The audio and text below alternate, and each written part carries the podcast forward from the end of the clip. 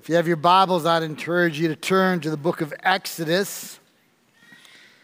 We're going through the Ten Commandments. We're in the second commandment, Exodus 20, 4 to 6. Let's ask God to guide our time.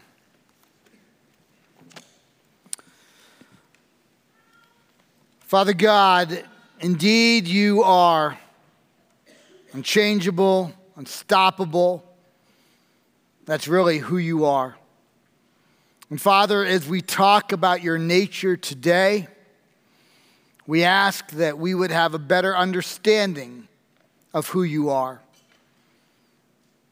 that we would worship you, not some false image, not some mental picture but fully how you're described, the full orbed picture of you in Scripture. Guide us, we ask. Amen. In the Izu Islands of Japan a few years ago, they put 100 decoys of albatrosses. As it turns out, the albatross population was declining, an endangered species.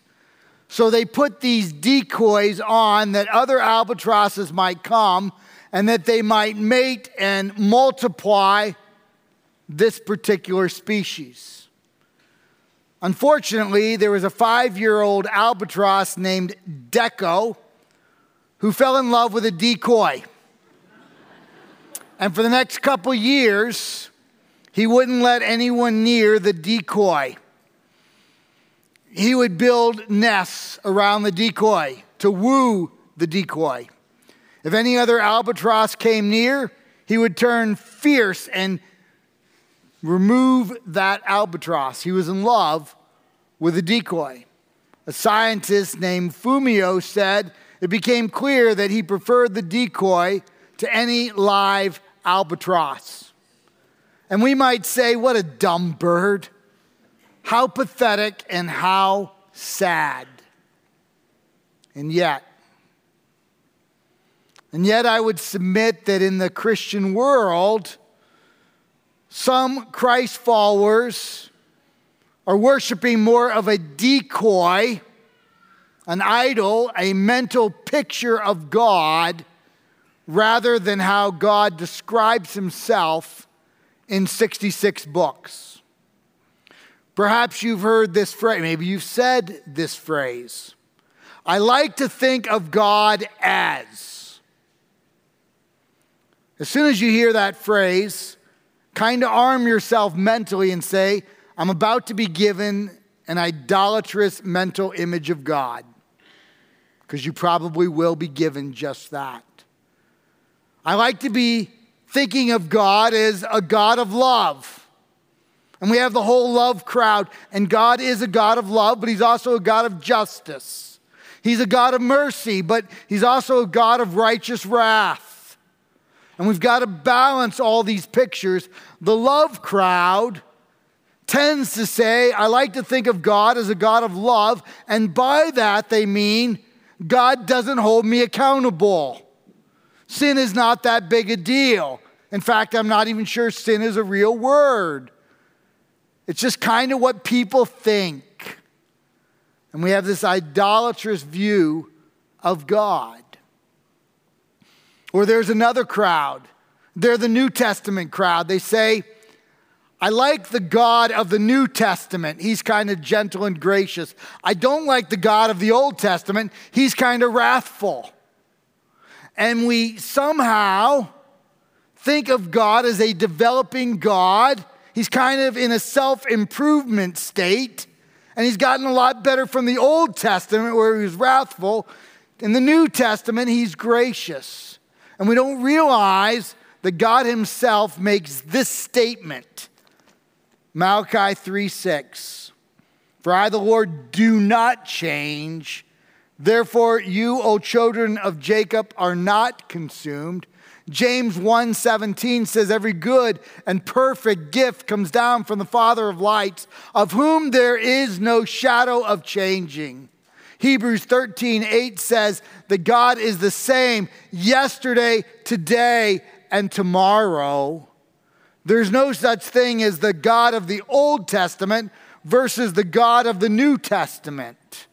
We have this idea of an evolving God. We call it process theology or open theism.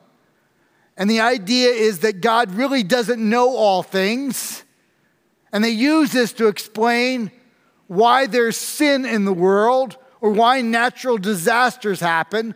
God surely would have stopped that natural disaster, but he didn't see it coming. He's kind of a developing God.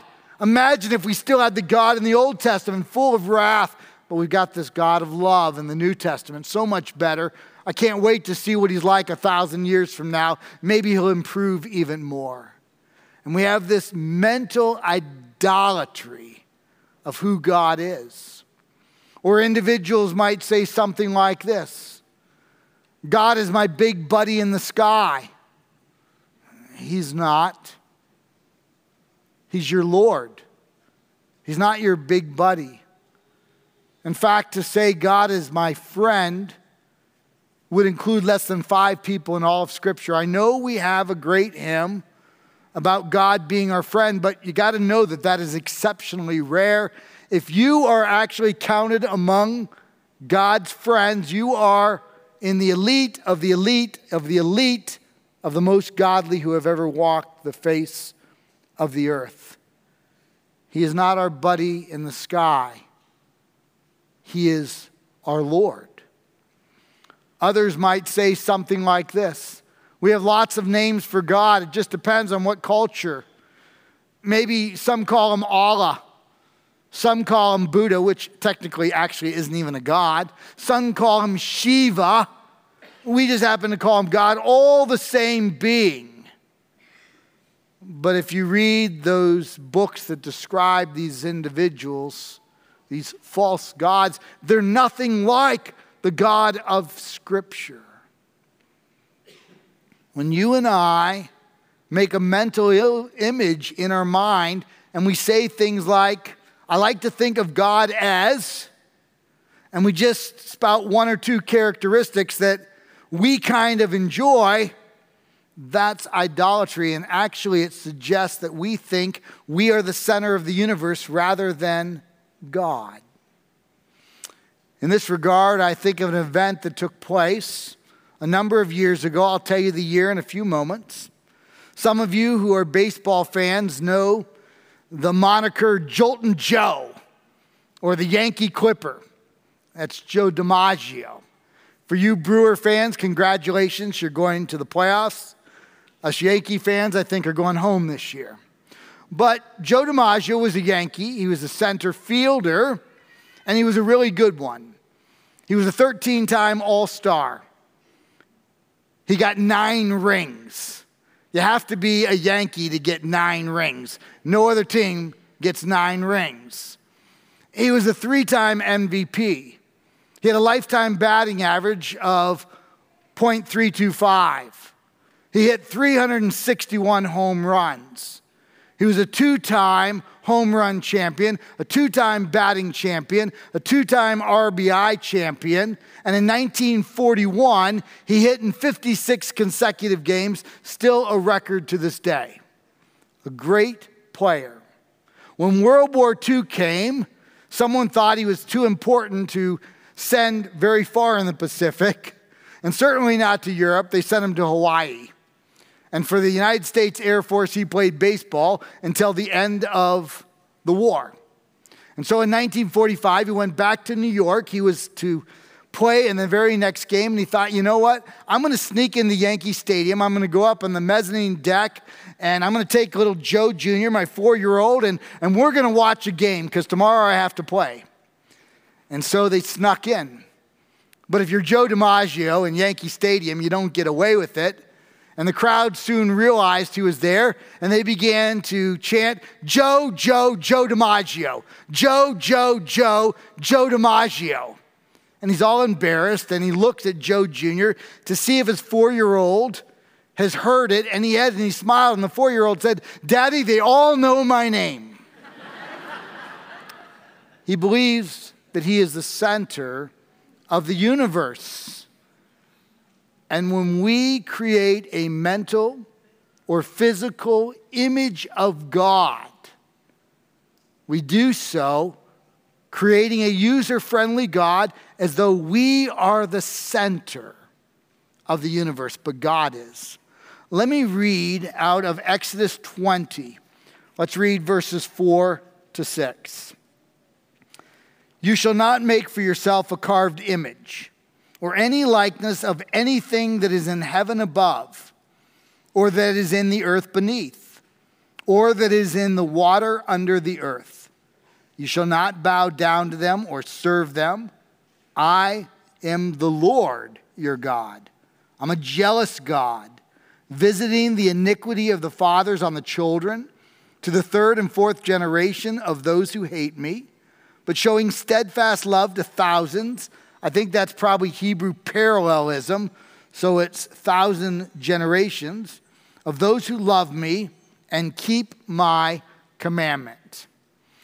Now, let me set the scene from Exodus 20 all the way to Exodus 34.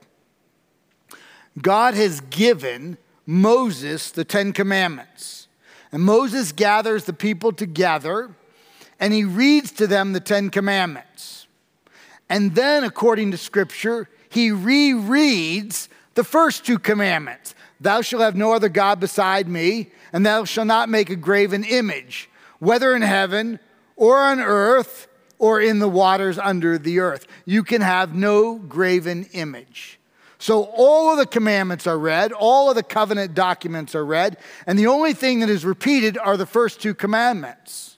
And I've got to ask myself why? Why just those two commandments?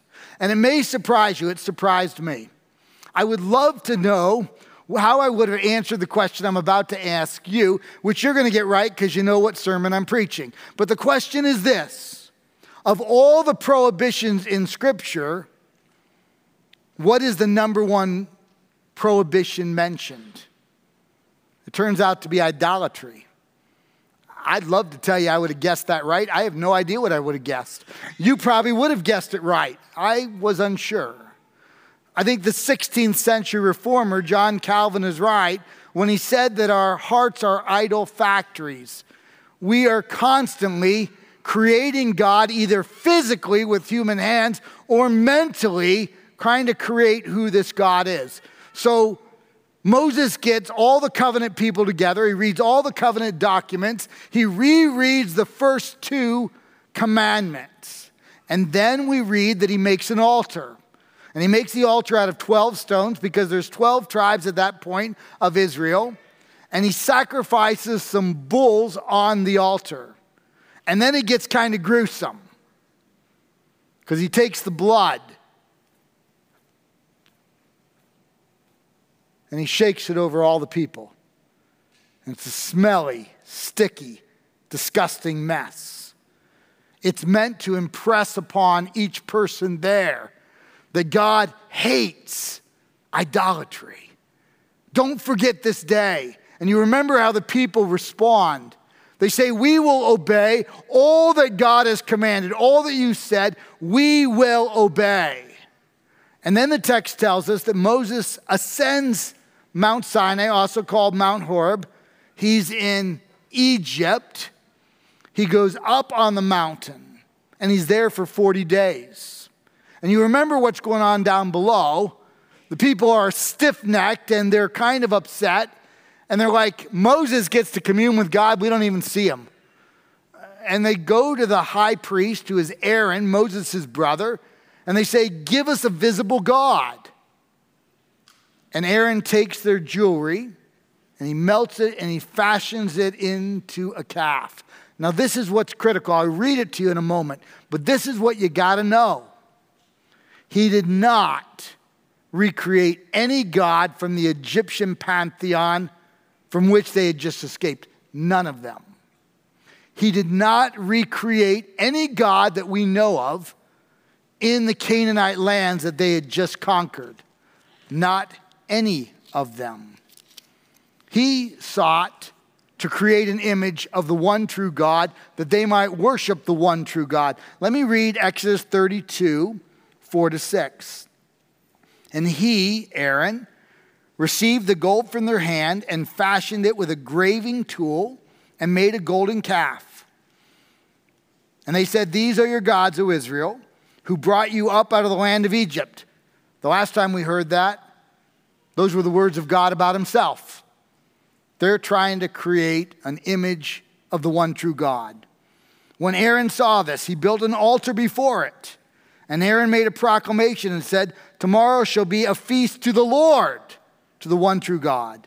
And they rose up early the next day and offered burnt offerings and brought peace offerings.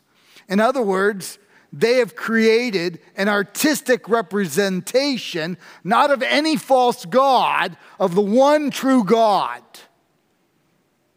And you remember God says to Moses, You got a mess down there.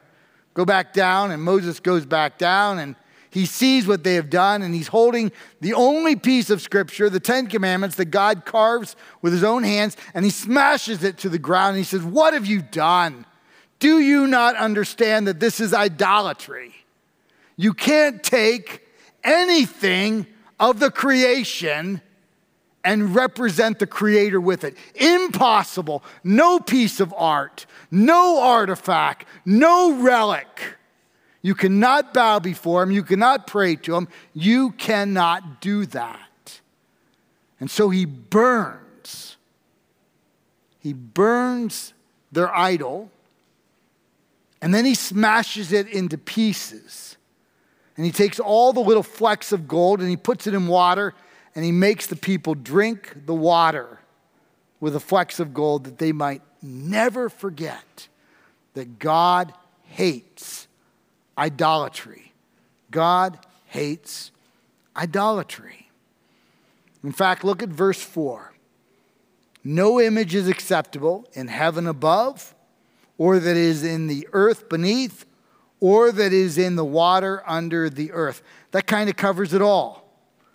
Absolutely no image, no art piece, no artifact, no relic, nothing that is created is worthy of us praying before, bowing before, nothing.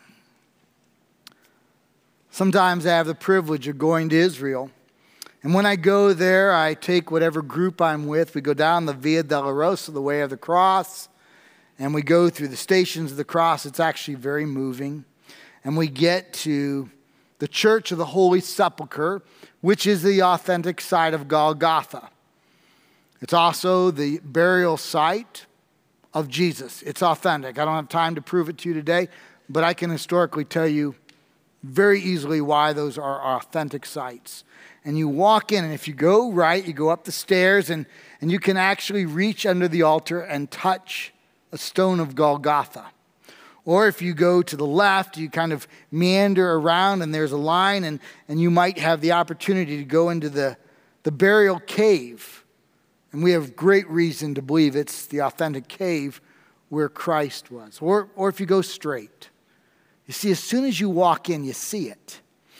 My memory tells me it's, it's about eight feet tall or eight feet long and maybe about three or four feet wide, something like that, like a piece of plywood, but actually a little bit narrow and a little bit longer than that. And, and all these pilgrims come, and pilgrims, that is, people who pay good money to be there and they take their iPhone out and they put it on top.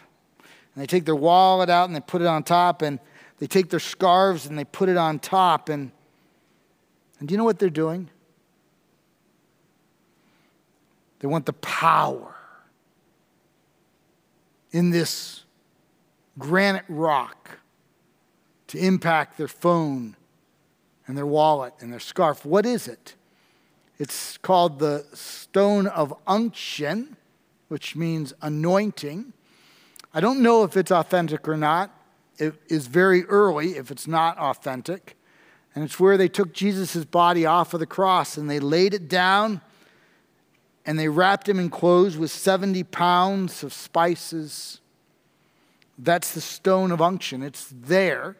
Again, I can't tell you for sure that is authentic. I can tell you it's very early if it's not authentic and it's part of the creation. It's not the creator, it has no power. None. It's a glorified four leaf clother or a rabbit's foot or knocking on wood or going after a horoscope or a sign of the zodiac. It's placing confidence in the creation rather than the creator. All of what I just said is idolatry. It's all idolatry. And the second commandment commands us against idolatry. In fact, idolatry is going to play a major role in the end times. If you read through that seven year tribulation period from Revelation 6 to 18, and you read about it in Second Thessalonians 2, you have this Antichrist, also called the beast, the man of lawlessness, the little horn, the same one, a human that is empowered by Satan. And in a rebuilt third temple up on the Temple Mount, he will set up a decoy, an icon, an image of himself and all of humanity. Revelation 13, 15 to 18, all of humanity will bow before it. That's idolatry.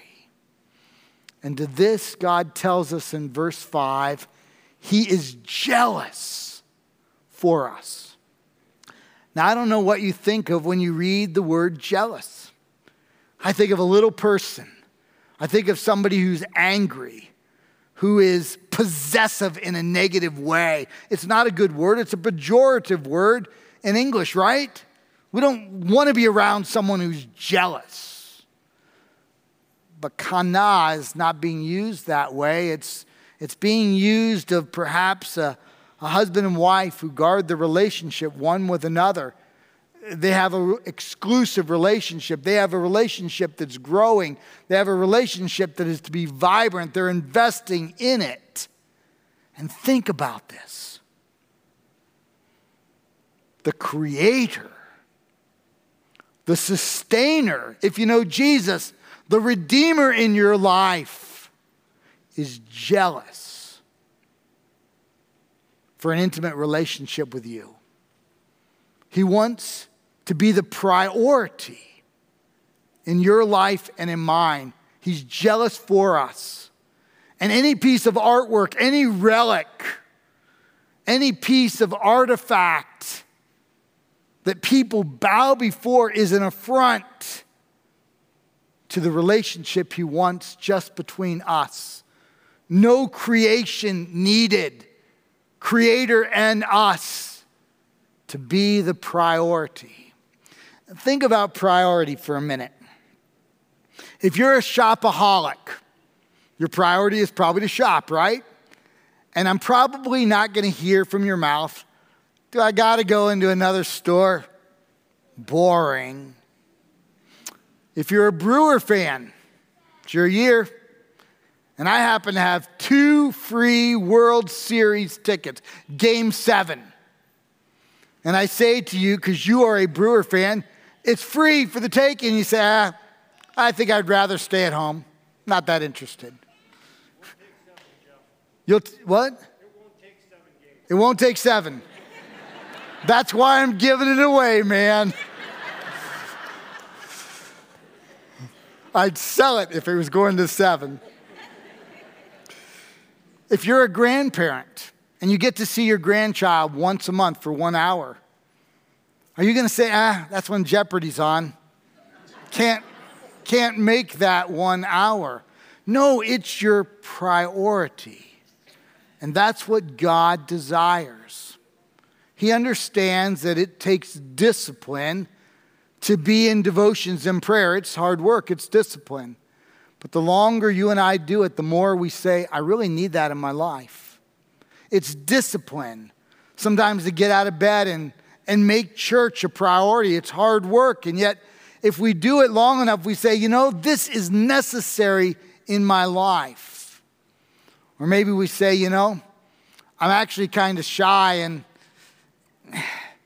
Sharing the gospel is difficult for me, but I am just bubbling over with excitement for this God. And, and I can't help but tell others what God has done in my life. That's what He's looking for. He wants to be the priority in your life and in mine.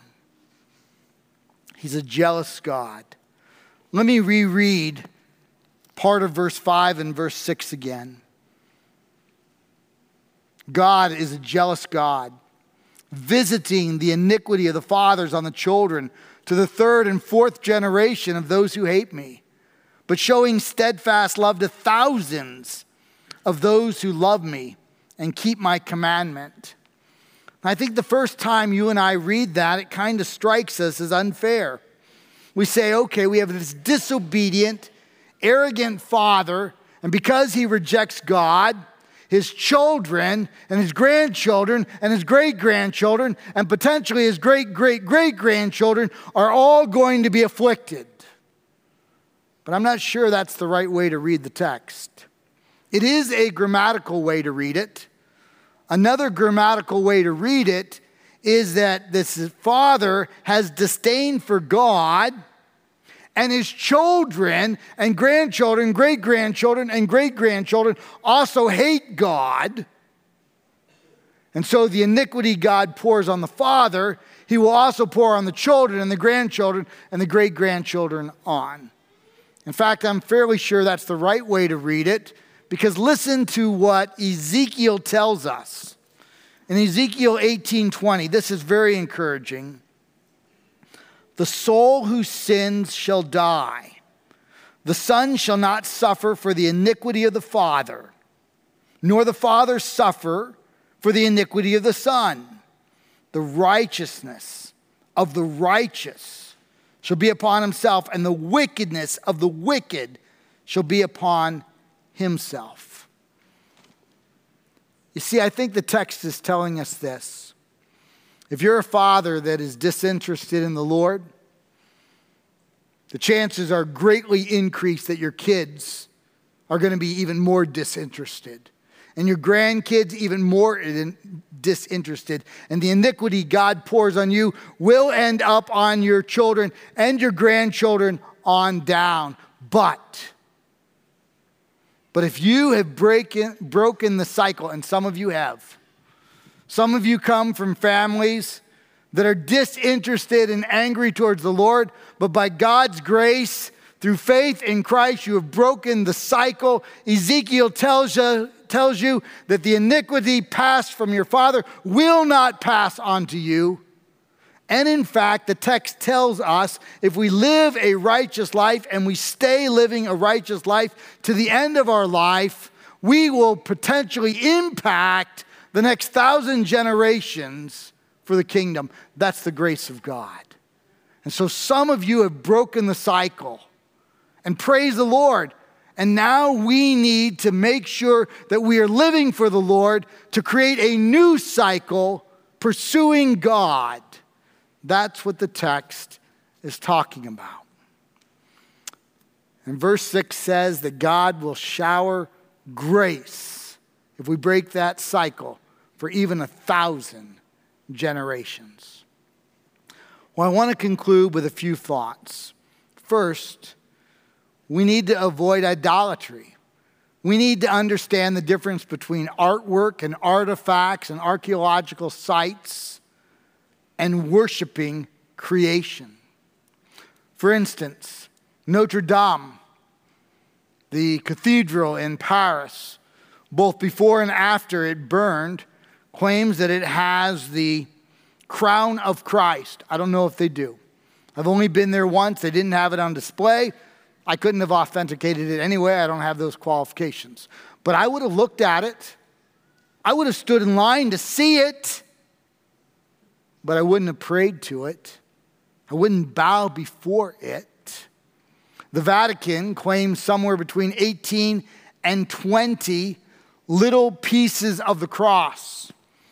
I think that's legitimate. I think they have it. In fact, I believe that the Crusaders in the 11th to 13th century actually had enough wood of the original cross to make another cross, which was lost to Islam.